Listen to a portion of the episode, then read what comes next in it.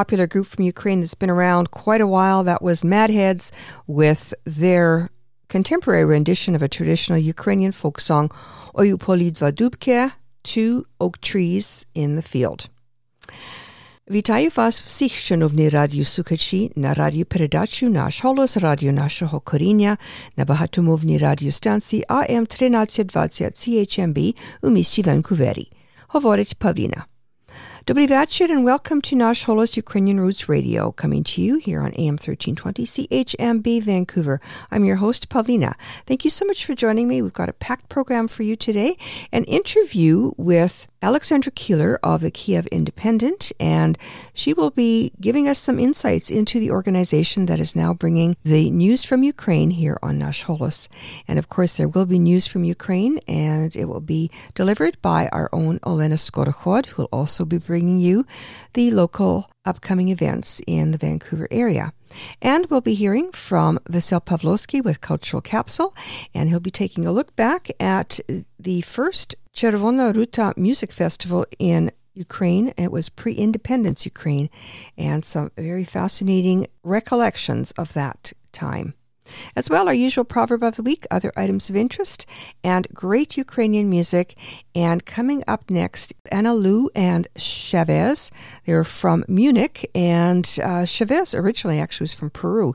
And they did this tribute to Ukraine. Hisokole Eagles. Żal, żal za dziewczyną, za zieloną Ukrainą. Żal, żal, serce płacze, już cię nigdy nie zobaczę. Hej, hej, hej, sokoły, omijajcie góry, lasy, doły. Dzwoń, dzwoń, dzwoń, dzwoneczku, mój stepowy skowroneczku.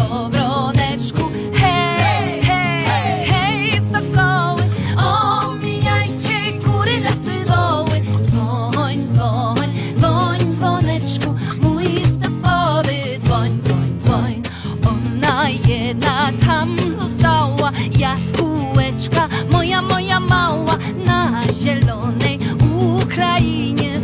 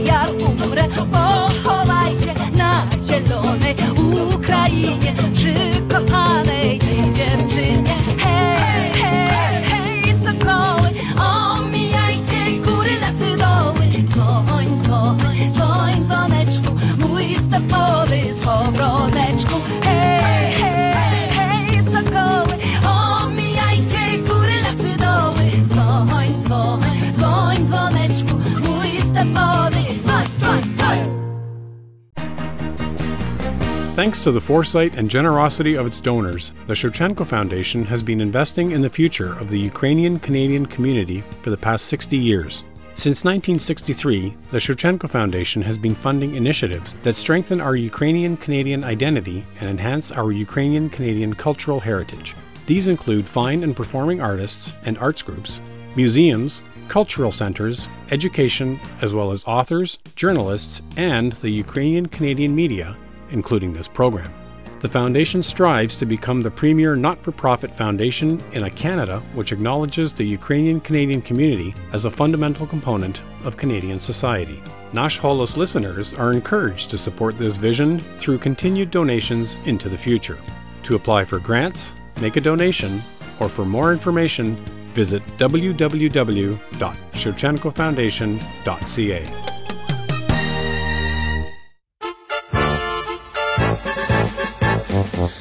Батько наш Бандера, Україна мати, ми за Україну будем воювати. Батько наш Бандера, Україна мати, ми за Україну будем воювати. У лісі, лісі, під дубом зеленим, там лежить повстанець стяженько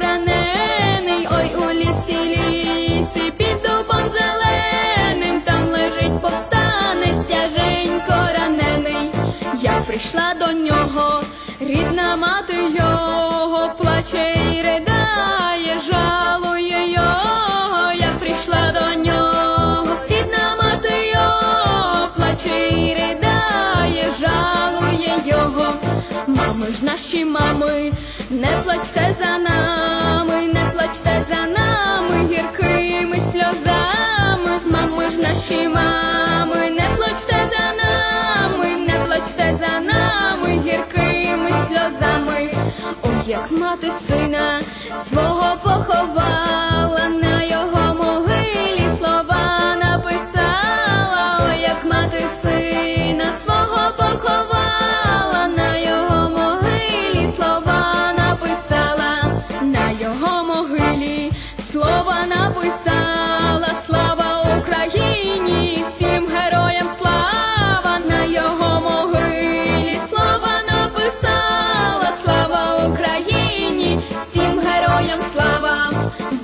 наш Бандера, Україна мати, ми за Україну будем воювати, батько наш Бандера, Україна мати, ми за Україну будем воювати. And a young Ukrainian singer by the name of Alina Knish and Batko Nash Bandera, a tribute to a famous Ukrainian freedom fighter. Up next, another young Ukrainian singer, Sofia Leshishak and Namaloi Meninich, Paint Me the Night.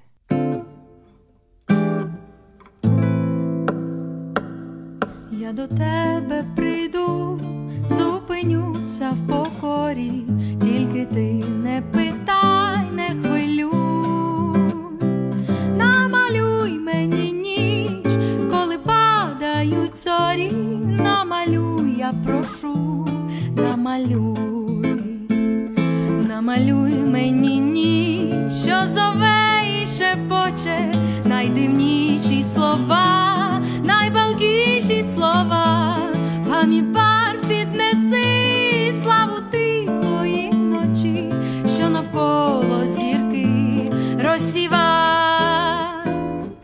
А сам ти який? Вечір, чи ранок, що на серці,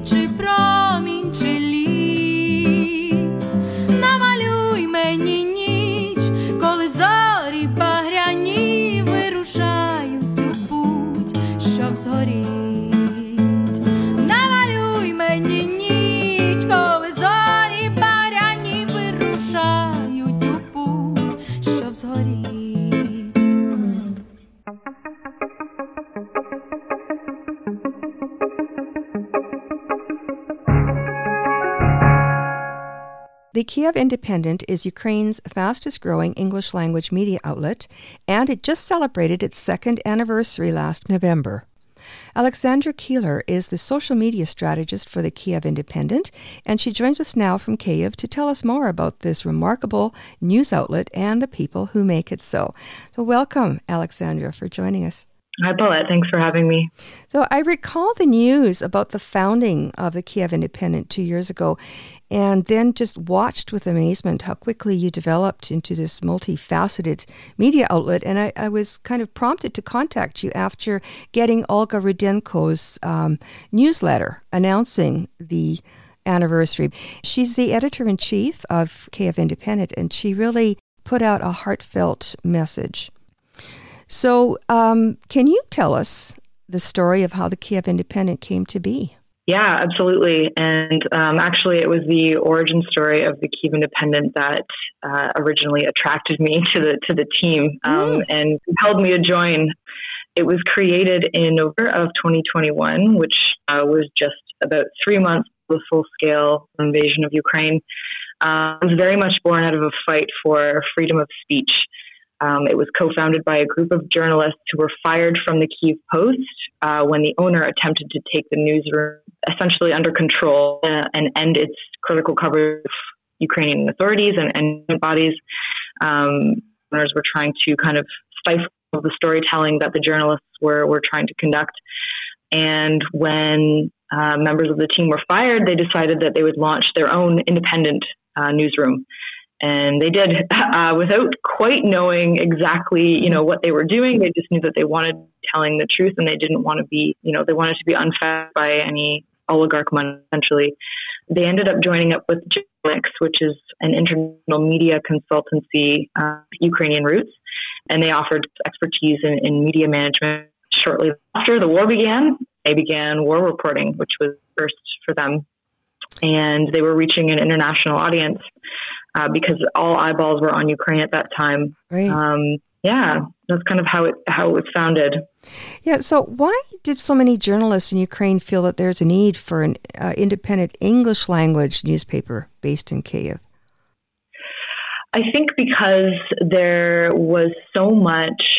Um, you know, as, as Ukraine was reaching for democratic values, there are so many English speaking nations that embody those democratic values. And um, there's also tons of diaspora spread across uh, across the globe from Ukraine uh, who are in the English speaking nations, and um, I think they saw allyship in, in in places like the United States, in places like Canada, as well as the UK, and so reaching those audiences was kind of crucial, not only from a you know a political perspective, but mm-hmm. because those audiences they have so much of the Ukrainian diaspora. Yeah, and this, you know, this has been a dream of mine for the past like 33 years. I first started Nash Holos back in 1990 and doing an English language um, program on Ukrainian topics seemed just very strange to everyone. It was, you know, kind of almost laughed at. Like, why would you do that? People in the broadcasting industry didn't understand it. like, why mm. why wouldn't you be broadcasting to Ukrainian people in Ukrainian?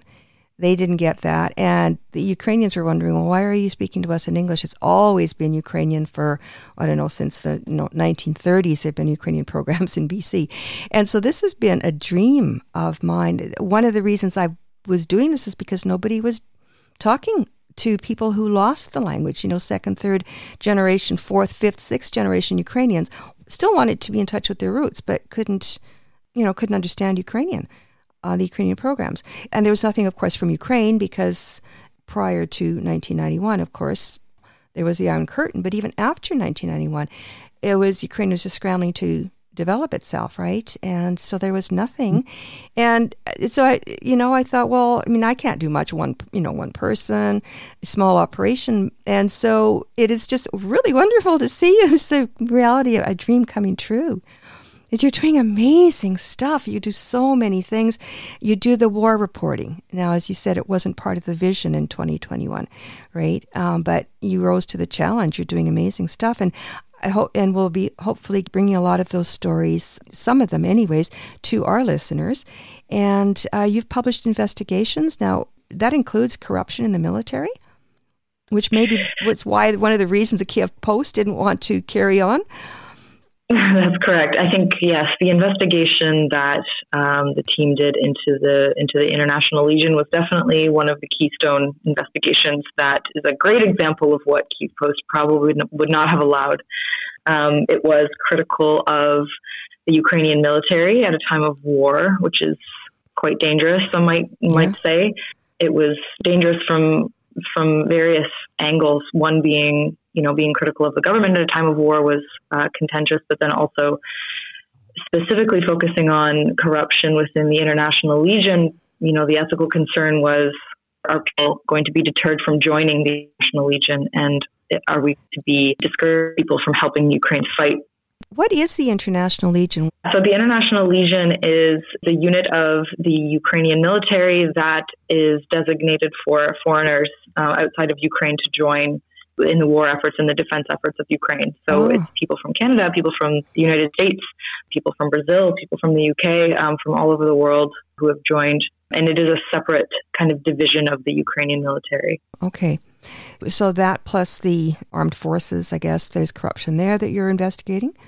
Yeah, so this the investigation that they conducted, the, the, kind of the keystone one, was into the International Legion. Okay. There have also been investigations into the Ukrainian military as well on a smaller scale, as well as government, um, as well as aid, um, the flows of, of military and humanitarian aid coming into Ukraine. Yeah. There has been a lot of talk in the West that um, there is no, no more freedom of the press in Ukraine, that it's, everything's controlled by the state. Obviously, that's not the case with Kyiv Independent, uh, if you can be doing stuff like that. So it's great that, that you're doing that. And I know that freedom of speech, that was what, as you've been saying, that's what drove, that's the driving force behind your organization. Yeah, absolutely. I would I would firstly just say that no, it, it is not true that there is no independent media um, or unbiased media in Ukraine, and I, I would I would argue that Kyiv Independent is not the only one, but we are definitely the biggest one and the, the English speaking one. And I think just in terms of the, the values and the mission of, of the Kyiv Independent in regards to independent and unbiased reporting, you know, if we want support from the West, um, we have to tell them the truth. Yeah. Um, the West to, there has to be transparency. They have to know, you know, what's going on in, in the country that they're that they're choosing to support and side with in this war. So it's kind of a no brainer for us yeah. to be very transparent. Sure, sure. Now you've got how many staff have you got? So our team grew from about 20 to 50 people since the beginning of 2022. So we're, yeah, we're at about 50 people right now. Okay that's that's sizable. But you guys really work hard because it seems like you're putting out, um, uh, you know, the workload of 500 people from what I'm seeing. Yeah, it definitely. there's a lot of who have multiple wearing are wearing multiple hats. Um, besides our news team, we also have a war crimes division. We have an investigations team. We have a podcast team. We have a video team. Lots of different divisions within the team as well. Yeah, you're publishing books as well. That's right. Yeah. Uh, tell me more about the uh, the team investigating Russian war crimes. I think the team on the war crimes unit. There's about five individuals now, and what they're doing is running longer term investigations into various Russian war crimes whether it be the, the illegal deportation of Ukrainian children or the torturing of civilian prisoners of war. And what they do is they compile these investigations into documentary form and then we release it on our YouTube channel for free.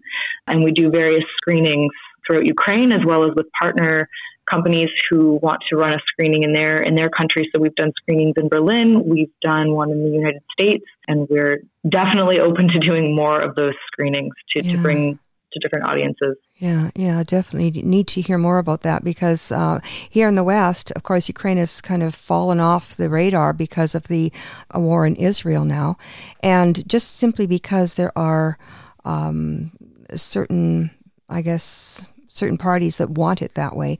So we definitely need more. We need to hear more from you, and it's great that you are growing so fast. And all these different platforms. So you're the social media strategist. So you're trying to amplify your reach. You're not just a newspaper. You're not just um, a radio show or um, YouTube channel. You've got all kinds of different things that you're doing. Where are some of the places that you've you've traveled? So within Ukraine, um, mostly the west, um, as well as Kiev my family is from the West, so I've, been uh, hopping around there. I also spent a lot of time in Warsaw during the beginning stages of the war, just helping um, Ukrainian refugees come to Canada, just kind of smoothing that pathway Uh-huh. um, through a humanitarian organization. And then most of my uh, personal travels before then has been, you know, more so in the United States um, and around different places in Canada. Now you are Canadian. You told me this uh, before the mic was rolling, that uh, Yeah. you're Canadian born. You're you're third generation Canadian. How did you end up uh, in Kiev at the Kiev Independent? Well, I think like many of your listeners um, in the diaspora, um, were connected to people with Ukrainian roots. Um, when the war started, I felt very helpless and very concerned and obsessed with what was going on. And I think people probably felt similar in 2014 um, during the Euromaidan revolution. But it became, yeah, it became a bit of an obsession and just an endeavor of trying to find out how to be helpful. And after spending some time working with a humanitarian organization, um, as I mentioned, just you know helping with the refugee flow, um, helping people flee Ukraine in, in the war torn parts, um, I saw this Instagram post about the Kyiv Independent's origin story, and I just thought, wow, these are the most badass people I've ever heard of. you know, getting fired for trying to speak the truth, and then deciding to create an organization around speaking the truth and I wrote them a love letter and essentially just uh, asked them how I could be of service. Uh, of service, and um, luckily they had an opening for a social media role, so it was history from there. Um, and I've been working with them for uh, just over a year now. Yeah. Yeah, definitely. It's easier to work with the team when we are in close proximity. So being in Kiev is the best way to conduct some of this work, being on the ground. Yeah, yeah. I mean, I can certainly speak to how difficult it is being, you know, on Vancouver Island in Canada and kind of not in touch with anybody. So it will be great to to vicariously at least be in touch mm. through your stories. And the stories that come through are great, and there are all kinds of ways to follow you guys. You've got all the work that you do. You you cover all the different platforms. That's right. Yeah, we're on um, we're on Facebook, Instagram, TikTok, YouTube, Twitter, Reddit, Telegram, LinkedIn, Threads, and Blue Sky. Wow, wow. How do you, and you keep track of them all. That's amazing. That's correct. I have I have trouble with one Facebook page, so mind you, you have a team behind you, so that's that's great, and and and a lot to lot to say. I imagine they keep you pretty busy. yes, it's, it's definitely never a dull moment. What, what do uh, non-English speakers in Ukraine? Um, are you on their radar, and and how do they feel about you? Um, we definitely have a larger audience in the West and amongst English speakers because we're still quite a nascent brand. Um, the Kyiv Independent name has only been around for about two years. So I think legacy brands like um, Ukrainska Pravda, as well as Kyiv Post, those are more of those household names. Mhm. More recently, over the past year, we've done a lot more work just in networking within Ukraine. Um, and I think our name is getting on the radars of others. We do not have a Ukrainian language branch of our team. However, our war crimes documentaries are also available in Ukrainian language. So our war crimes work and our investigations in that realm uh, are reaching a Ukrainian speaking audience. That's great. So you're basically then crowd-funded. Um, you had said earlier that uh, you don't want to be associated with any oligarchs, which is kiss of death to freedom of speech and independent journalism. That's correct. We are entirely reader funded as well as um, just donations and, and folks who, who have come aboard who just want to support, um, as well as some you know branded content initiatives that we've done. But um, it is mostly our bread and butter is our is our readers. Awesome. And it's very easy. You can just make a one time donation. You also have like a monthly ongoing. So, you know, five bucks, 10 bucks, 20 bucks a month. Yeah, I would say, yeah, to keep us financially sustainable, the best form of support is definitely a membership. Mhm. Our, our lowest tier is $5 per month, um, which gives members access to our, our members only community chat. It's a, it's a really lively community of people working together to support Ukraine. It's a really cool community, actually. It also gives people access to biweekly exclusive online events like Q&As, behind the scenes updates and, and some of our recommended readings from our staff. so it's it's a pretty great um, membership level, but it does help us to stay financially sustainable in a more predictable way when we have membership. Oh, but we love one-time donations as well. of course. So, how can people find you to do that? Yeah, so at kyivindependent.com forward slash membership, or even just on our website um, at the top, you'll you'll see a tab that says "Become a Member," and that's kind of the the best place to do so.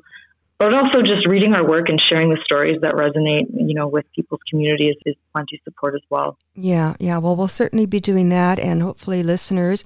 And I will be taking out a membership. I just did make a, an anniversary donation because of Olga's letter, her newsletter that she sent out.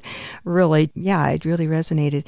And all your work resonates, I have to say. And hopefully, our listeners will agree soon um, when we start to roll out this news feature that is based on your stories, and that listeners will also make a donation, take out a membership, and share your stories uh, because the world needs to hear more from Ukraine. Thank you so much for saying that, and we really appreciate your support. Okay, well, I appreciate your work. Keep it up. It's great. Thank you. Thank you. And up next, from Montreal, a Ukrainian jazz saxophonist by the name of Bohdan Homonyuk with a number from his album Love Letters to the Other Side. It is called On a Little Blue Street of the Past.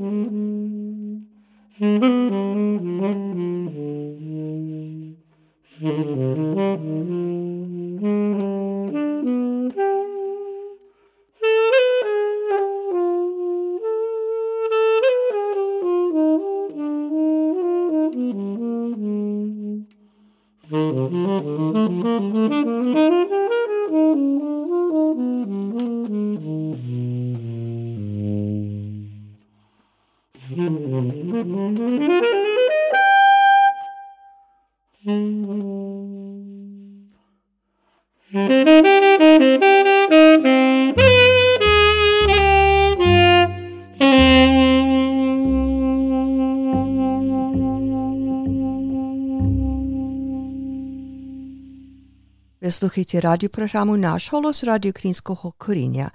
При микрофоні Павліна. You're listening to Наш холос, Ukrainian Roots Radio. I'm Pawlina. Good day, I'm Vasily Pavlovsky, and welcome to Kultural Capsule here on Nash Holos Ukrainian Roots Radio. In previous episodes, you have heard me mention how the first Chervona Ruta festival back in September of 1989 demonstrated to me that changes were something that were becoming a constant in Soviet Ukraine. It was in the autumn of 1989 that I became more involved with SUS, the Ukrainian Canadian Students Union. That provided me with many dividends, including my first visit to still Soviet Ukraine. In July of 1990, our small group of six students left Pearson International Airport on June 30th. Our group landed at Kiev's Borispil Airport on July 1st, Canada Day. I was pleased to know that Studentsky Bratstvo, Student Brotherhood of the city of Lviv, sent one of the students I had met in Ottawa the summer before, Demyan Malyarchuk. We spent a few days in Kiev, and then we were on a train to Lviv. No more than six hours after we arrived in Lviv, we were on a bus to Kolomea for a festival called Subor Dukhovnoi Respubliki, which could be translated as Cathedral of the Spiritual Republic.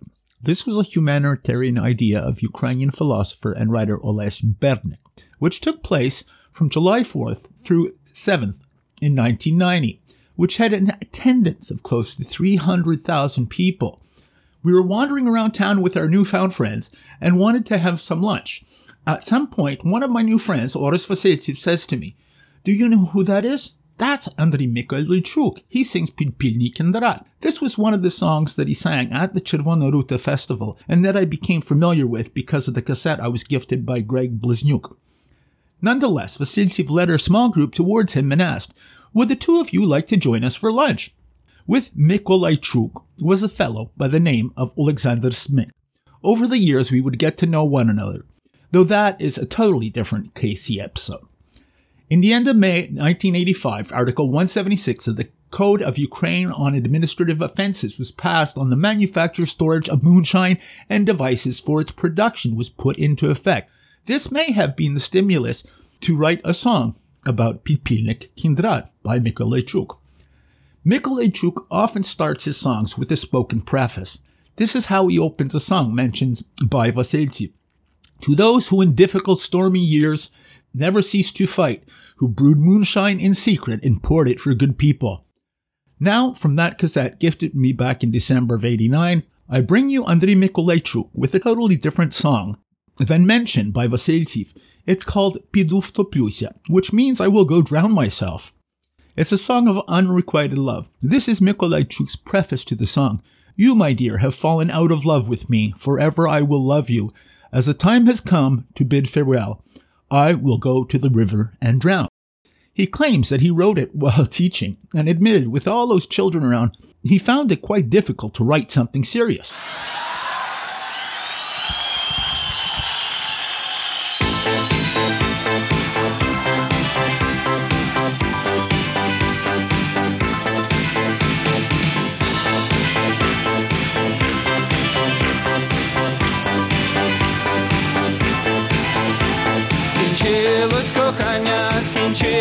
Скінчилося все, заглядає сонце у вікна осель, там люди щасливі, та сумно мені, мабуть, утоплюся, спочину на дні, піду втоплюся у річці глибокій, шукати стануть, не скоро знайдуть, ти будеш плакать, спливатимуть роки, мене до смерті не зможеш забуть, піду втоплюся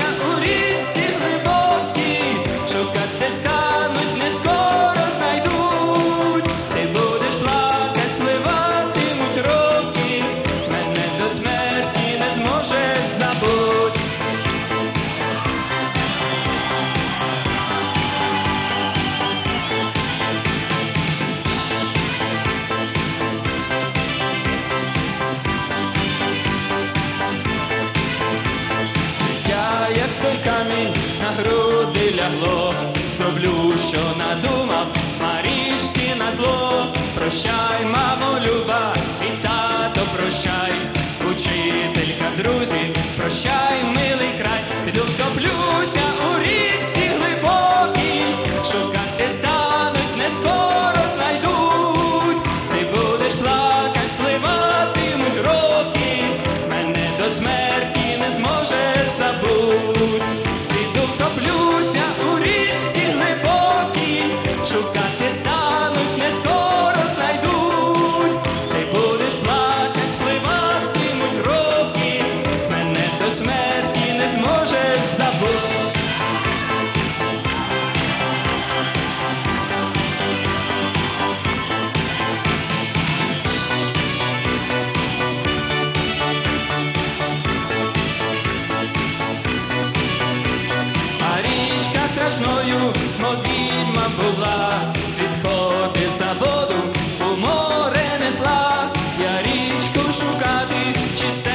Cupidou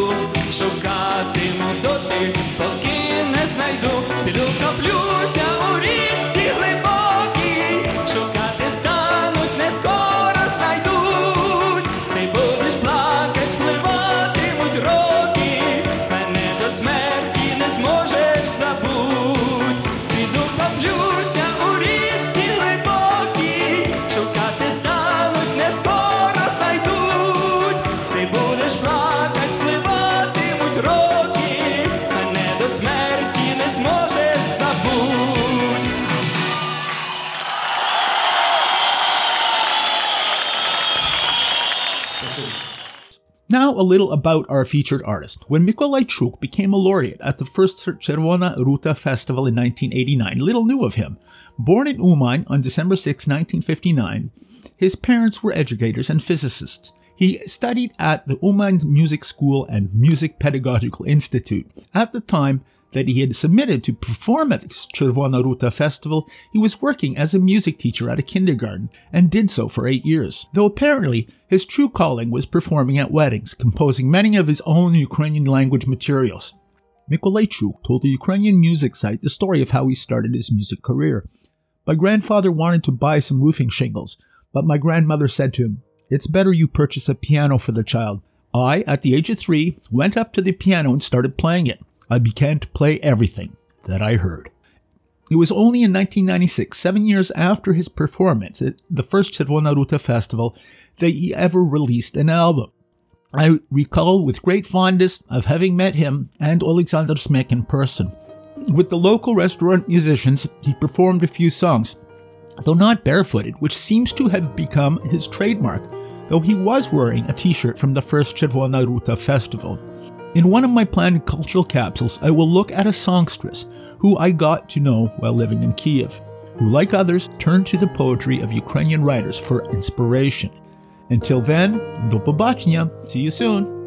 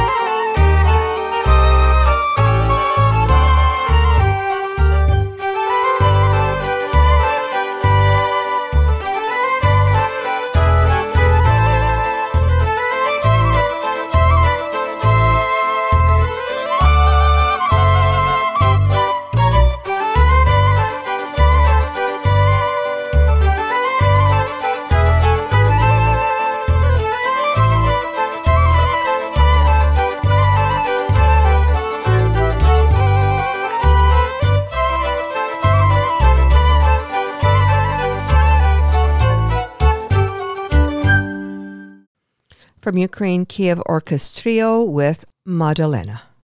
Up next, Olena Skorokhod with the news from Ukraine. And now, the latest news from Ukraine, courtesy the Kyiv Independent, Ukraine's largest and fastest growing English language news organization. Here's Olena Skorokhod with the latest stories. Russia launched an attack against the southern city of Kherson around noon on February 5th, killing at least four residents and injuring one. Two men aged 45 and 50 were killed while sitting in a car, said Roman Mrochko, the head of the Kherson military administration. Also killed were a woman and a 60 year old man. One injured resident has been hospitalized. Elsewhere in Sumy, Russian forces launched at least 51 separate attacks throughout the day, firing at 10 communities along the border on February 5th, injuring eight civilians and killing one. In the Kupiansk district in Kharkiv Oblast, injuring a 71 year old woman and damaged several residential buildings. Earlier this week, Russian forces destroyed a three story hotel in the Bohodukhiv region of Kharkiv Oblast during the early hours of February 6. Local officials report that one civilian was trapped under the rubble. Several hours later, Kharkiv Oblast Governor Oleg Syniehubov announced over telegram that the attack on the hotel killed a two month old boy. Three women were also reportedly wounded. Additionally, seven private homes, 19 private businesses, two administrative buildings, and at least five civilian cars were also reportedly damaged. Since Ukrainian forces liberated Kherson and other regional settlements on the western bank of Dnipro River in November 2022, Russia continues to heavily strike the area, regularly inflicting civilian casualties. The Russian military has also regularly targeted Kharkiv and settlements in the oblast. Over the past few weeks, the number of attacks on the city has increased. Ukraine's Special Operation Forces conducted an operation on a Russian occupied drilling platform off the coast of Crimea, the Defense Ministry reported on February 6. Ukraine frequently claims responsibility for attacks on Russian military assets occupying Crimea and around its coast. Russian forces used the drilling platform to control part of the Black Sea and adjust fire toward the south of Ukraine according to a video the Special Operations Forces posted online. The video showed a group of Special Operations Forces landing on a platform and searching for equipment, including radar and a drone signal enhancing system. After taking the equipment, the group installed mines on a platform and retreated. The antenna mast of the platform was blown up. Air Force's spokesperson Yuri Ignat said on February 1st that Ukraine has certain tools at its disposal that means it can strike Russian military targets occupying Crimea methodologically and regularly. Meanwhile, Ukraine's High Anti Corruption Court, HACC, nationalized Ukrainian assets valued at half a billion hryvnias belonging to sanctioned Russian oligarch Eduard Khudainatov. The Security Service of Ukraine announced that 100% of his share in the authorized capital of LLC Alliance Ukraine Oil Company, estimated at almost half a billion hryvnias, was recovered as revenue to Ukraine. Khudainatov reportedly controlled the oil trader through several offshore companies to avoid nationalization following the full scale invasion. Over the last two years, the oligarch continued to earn significant profits from the oil and gas market in Ukraine. The SBU investigation claimed that Khudainatov is not only one of Putin's confidants, but also head of the Russian oil and gas company NNK Group and was a member of Rosneft's board of directors, two of the biggest sponsors of Russia's war in Ukraine. They regularly supply fuel and lubricants for Russia's occupation groups and military industrial complex. Taken together, these companies provide billions of rubles in revenue each month to the Russian Federation. Ukraine's High Anti Corruption Court has prosecuted a number of high profile cases, including the confiscation of assets of collaborator Volodymyr Saldo, a Ukrainian politician who defected to Russia and was placed in charge of the occupied part of southern Kherson Oblast. Over the last three years, Ukraine has increased efforts to address political and economic corruption, particularly among Ukrainian officials with ties to the Russian Federation. Tackling corruption is one of the main conditions for Ukraine's integration into the EU. The Kremlin is intensifying efforts to normalize Western discussions of a hypothetical partition of Ukraine, the Institute for the Study of War ISW reported in their daily assessment. ISW assessed that Russian propagandists are reigniting narratives that portray Ukraine as an artificially constructed state. Officials are proposing that Russia and European powers partition Ukraine and leave it as a sovereign rump state comments which were reportedly picked up by right wing politicians in Central Europe. By reducing Ukraine's political legitimacy, Russia hopes to reduce Western military support and normalize Western discussions of Ukraine ceding territory to Russia as a legitimate way to end the war. Kiev said categorically that a full Russian withdrawal is condition for any talks. Ceding territory to Russia also violates both President Volodymyr Zelensky's peace formula and the wishes of the vast majority of Ukrainians. A Ukrainian Supreme Court official has been declared suspected of supporting Russia's invasion, the Security Service of Ukraine, the SBU, reported on February 5th. The man was unnamed but described by the SBU as the head of one of the structural divisions of the Supreme Court of Ukraine. The SBU said that evidence includes recorded conversations in which the man said Ukraine should hand over the regions of Odessa and Kherson to Russia and hoped for a renewed Russian attempt to occupy Ukrainian territories, including Lviv, According to the SBU, law enforcement searched residence and found evidence of his support for the Russian invasion of Ukraine on mobile phones and computers. The search also revealed almost 300 small arms cartridges, pro Kremlin literature, and equipment for illegal surveillance. The man has been informed that he is suspected of the crime of justifying, recognizing as legitimate, or denying Russian armed aggression against Ukraine, or glorifying its participants committed by an official. The SBU said the investigation is ongoing and the suspect could face up to eight years of imprisonment. Kyrylo Budanov, the chief of Ukraine's military intelligence, HUR, hopes that Canada will hand over to Ukraine tens of thousands of rockets that are awaiting demolition. More than 83,000 CRV 7 ground attack rockets are warehoused at Canadian Forces Ammunition Depot, Dundurn, south of Saskatoon. Canada no longer has any use for them and has selected a private contractor to demolish the rockets. Speaking with the global news outlet, Budanov said donating the rockets will help Ukraine fend off Russian forces and save Canadian taxpayers the cost of destroying them. The CRV 7s would be deployed in Ukrainian attack helicopters and ground launchers to target Russian tanks and artillery, according to the intelligence chief. Ukraine has engaged in discussions with Canada on this matter, but is still awaiting a decision. Canada's opposition Conservative Party has asked the government to send decommissioned rockets to Ukraine instead of destroying them. Canada's Department of National Defence has confirmed that the donation is under consideration. Canadian officials mentioned that they were examining the request but raised concerns about the age of the CRV 7s, suggesting they could have become unstable over the decades, posing risks during handling and transportation. Experts who talked to the Global News pointed out that rocket propellant has a finite lifespan and may become unstable after many years. However, given that CRV 7s use solid fuel, they might still be considered safe if stored correctly and not exposed to moisture and contamination. The Canadian government has committed more than 1.7 billion in military assistance to Ukraine since Russia's full-scale invasion on February 24, 2022, which includes missiles as well as ammunition for small arms, artillery, and battle tanks. I am Olena Skorokhod in Vancouver, reporting for Nash Holos Ukrainian Roots Radio.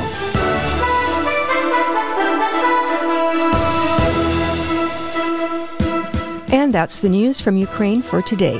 Coming to you courtesy the Kyiv Independent, Ukraine's largest and fastest growing English language news organization. For more up to date news stories as they happen, visit their website, kyivindependent.com, and make sure to follow them on social media.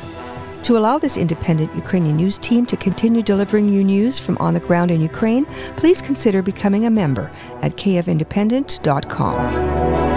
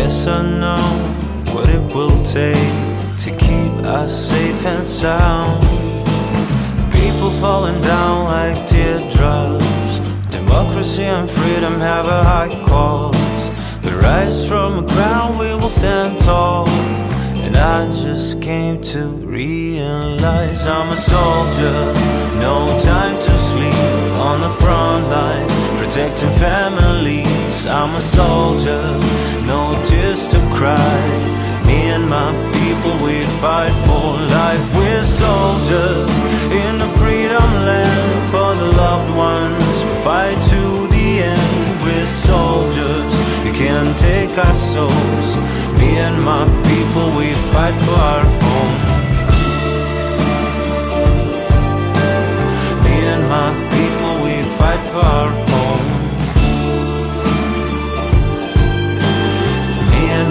people, we fight for our home. Some people are gone, but they went with pride. Defending our homes and protecting lives. Through the smoke and dust, we always charged ahead with weapons in hand. Yeah, we battle for peace, for a future bright. In the hottest day, we fight for life. Our scars are deep, but our spirits soar. Still stand tall. I'm a soldier, no time to sleep on the front line, protecting families. I'm a soldier, no tears to cry. Me and my people, we fight for life. We're soldiers in a freedom land for the loved ones. We fight to the end. We're soldiers, you can't take our souls. Me and my people, we fight for our home. Me and my people, we fight for our home. Me and my people, we fight for our home. And a new release by popular Ukrainian artist Max Barskih, who will be coming to Canada very soon. And he will be here in Vancouver. Elena will bring you the details. Here's what's coming up this week in Vancouver's Ukrainian community. This February, Vancouver hosts the Ukrainian film series. Witnessing Change Ukrainian Cinema in a Time of Turmoil is being held from February 1st till February 22nd at the Cinematheque. This film event is organized by Maple Hope Foundation. Witnessing Change provides an overview of the evolution of Ukrainian cinema from its earliest incarnations to recent works of note. The screenings are happening at the Cinematheque at 1131 Hope Street till February 22nd. You can find more details at thecinematheque.ca. General admission is $14. On Sunday, February 11th at 2 p.m., come and see Ukrainian Lights Hair Winding Path, organized by Pickle Underground at Concert Hall at Tom Lee Richmond Music Experience Center in Richmond. Ukrainian Lights is a festival of classical music showcasing a mix of beloved classics and contemporary gems of Ukrainian and international composers. It is a fundraising event for emergency medical kits for Ukrainian defenders. You can find the tickets on eventbrite.ca and they are $33. Come to Tom Lee Richmond Music Experience Center on Sunday, February 11 at 2 p.m. to enjoy music by Ukrainian musicians. Max Barsky, popular Ukrainian singer, comes to North America with his tour Bestseller. The program will include the artist's golden hit Songs of Resilience, written since the beginning of the full-scale invasion. We, the artists of Ukraine, must do everything so that Ukraine resonates in all corners of the world, so that the history of our resistance, our people, inspires other countries. It's not about the state of the victim, but about confidence in victory and pride in who we are, the singer commands. The purpose of the tour is fundraising. From each purchased ticket, part of the funds goes to the targeted needs of the Ukrainian army. Come to the Vogue Theater on Wednesday, February 14th. Doors open at 7 p.m. The concert begins at 8 p.m. Thank you to Elena Skorokhod, our Vancouver correspondent, for compiling that list of upcoming local events. On Wednesdays, tune in to the Nanaimo edition of Nash Holos, which can be heard in the Vancouver listening area at 11 a.m. Pacific Time on CHLY 101.7 FM on the radio dial and streaming online at chly.ca. And at 6 p.m. Saturday evenings, flip your radio dial right back here to AM 1320 CHMB Vancouver or catch the live stream at am1320.com for another hour of Nash Holos Ukrainian Roots Radio. Please send us your suggestions, dedications, and requests. Your comments are always welcome. In between broadcasts, visit our Facebook page, and for audio archives, transcripts, and a link to our podcast feed, visit our website at www.nashholos.com. Нагадую, ви слухаєте радіопрограму «Наш голос» радіо нашого коріння на багатомовній радіостанції АМ 1320 CHMB у місті Ванкувері. На жаль, ми вже скінчили нашу програму, вже час додому і сказати до побачення. Але перед тим цими словами мудрості. Трудно тому порадити, хто сам собі не хоче радити. And our proverb of the week translates as It is difficult to advise someone who does not want to advise himself. And that brings us to the end of another edition of Nash Holos Ukrainian Roots Radio here on AM 1320 CHMB Vancouver. In between broadcasts, please stay in touch with us via our Facebook page. And for transcripts, audio archives, and a link to our podcast, visit www.nashholos.com. You can also find Nash Holos on your favorite podcast app. And that's it for our show, so we'll wrap it up with the Playboy Band from Edmonton and Rogers Polka. I'm Pawlina on behalf of Olena, myself, and all of us here at Nash Holos and AM 1320. Thanks for listening and Dobranich!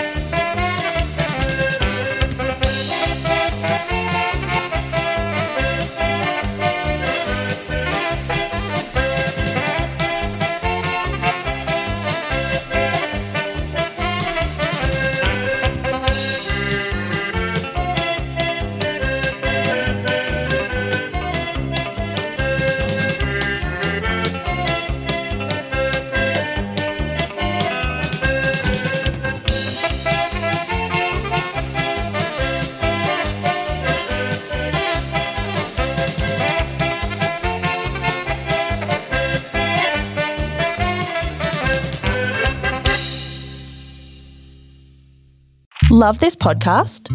Support this show through the ACAST supporter feature. It's up to you how much you give, and there's no regular commitment. Just hit the link in the show description to support now.